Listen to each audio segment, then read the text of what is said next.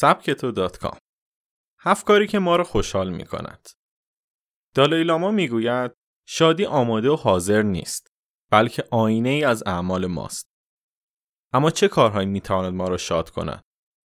اول باید به تعریف شادی و اینکه کجا می آید بپردازیم. تقریبا میشه گفت تعریف شادی حداقل تا الان غیر ممکن است. چون نظر هر فرد تعریف جداگانه ای دارد. روانشناسان می‌گویند 50 درصد شادی از ژنهای ما، 40 درصد از کارهای روزانه و 10 درصد هم از اتفاقات و رویدادهای زندگی نشد می‌گیرد. شادی ما را در مقابل استرس حمایت می کند و طبق تحقیقی که سه سال به طول انجامید مشخص شد بدن افراد خوشحالتر 23 درصد هورمون استرس کورتیزول کمتری تولید می کند. از طرف دیگر افراد شاد طول عمر بیشتری دارند چون در مطالعه 5 ساله مشخص شد افراد مسنی که حس خوشحالی را با خود دارند 35 درصد بیشتر از دیگران عمر می‌کنند. البته نباید فراموش کنیم که شادی باعث بهبود 11 درصدی عملکرد ما نیز می شود. حالا که از فواید شادی با خبر شدیم سراغ هفت کاری که باعث افزایش آن می شود می رویم. یک در روز 8 وعده میوه و سبزیجات مصرف کنید. زیرا تحقیقات دانشگاهی اثبات کرده که رابطه مستقیمی بین مصرف میوه و سبزیجات و میزان شادی ما وجود دارد. دو کمتر سراغ تلگرام و اینستاگرام برویم.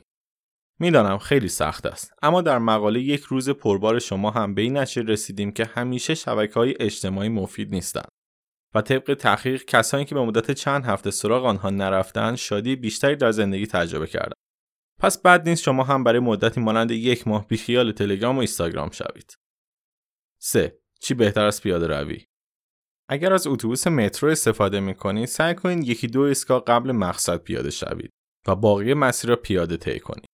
چون دانشگاه آنجلای شرقی به این نشه رسیده که افرادی که رفت آمد در محل کارشان را پیاده طی می کنند علاوه بر داشتن حس بهتر از تمرکز بیشتری نیز برخوردار بودند.